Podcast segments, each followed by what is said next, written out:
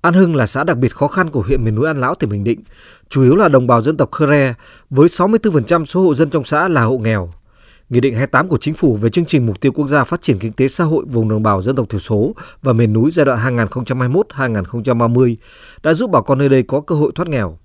Theo đó, chính sách tín dụng ưu đãi đã giúp người dân được vay vốn phát triển kinh tế, làm nhà, sửa chữa nhà ở.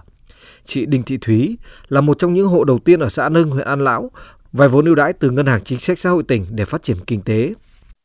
Thứ nhất là vay hộ nghèo 100 triệu để trồng keo. Chương trình thứ hai là 20 triệu để làm nhà vệ sinh. Chương trình thứ ba là 40 triệu để làm nhà ở. Theo Nghị định 28 của Chính phủ, đồng bào dân tộc thiểu số miền núi được vay vốn từ Ngân hàng Chính sách Xã hội với lãi suất ưu đãi là 3% một năm, thời gian vay tối đa là 15 năm bà con có thể vay tiền làm nhà ở, phát triển kinh tế, chuyển đổi nghề. Đến cuối năm nay, Ngân hàng Chính sách Xã hội huyện An Lão đã giải ngân 12 tỷ đồng cho gần 290 hộ vay. Ông Đinh Văn Chê, Chủ tịch Ủy ban Nhân dân xã An Hưng, huyện miền núi An Lão, tỉnh Bình Định cho biết. Trên địa xã là nghèo cũng nhiều mà là nhân dân rất muốn là xây dựng nhà ở mà tiền là không đủ. Có có chủ trương, nghị định 28 của nhà nước đây là cho nhân dân được vay vốn. Lãi suất cũng thấp, có 3% trên năm. Với thời gian là cũng 15 năm mới trả. Cho nên là nhân dân rất là vui mừng, rất đồng tình. Có một số hộ dân đã vay số tiền đó để còn thêm số tiền dành dùng được là hàng năm đến nay là cũng đã xây dựng được nhà khang trang.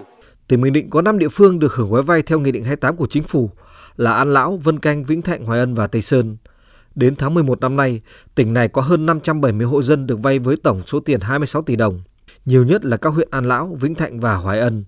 Bà Nguyễn Thị Thảo Vi, Phó Giám đốc Ngân hàng Chính sách Xã hội chi nhánh tỉnh Bình Định cho biết, nguồn tín dụng này không nhiều nhưng lãi suất rất ưu đãi, thời gian trả dài hơn, giúp đồng bào có điều kiện xây nhà, chuyển đổi nghề, từng bước ổn định cuộc sống.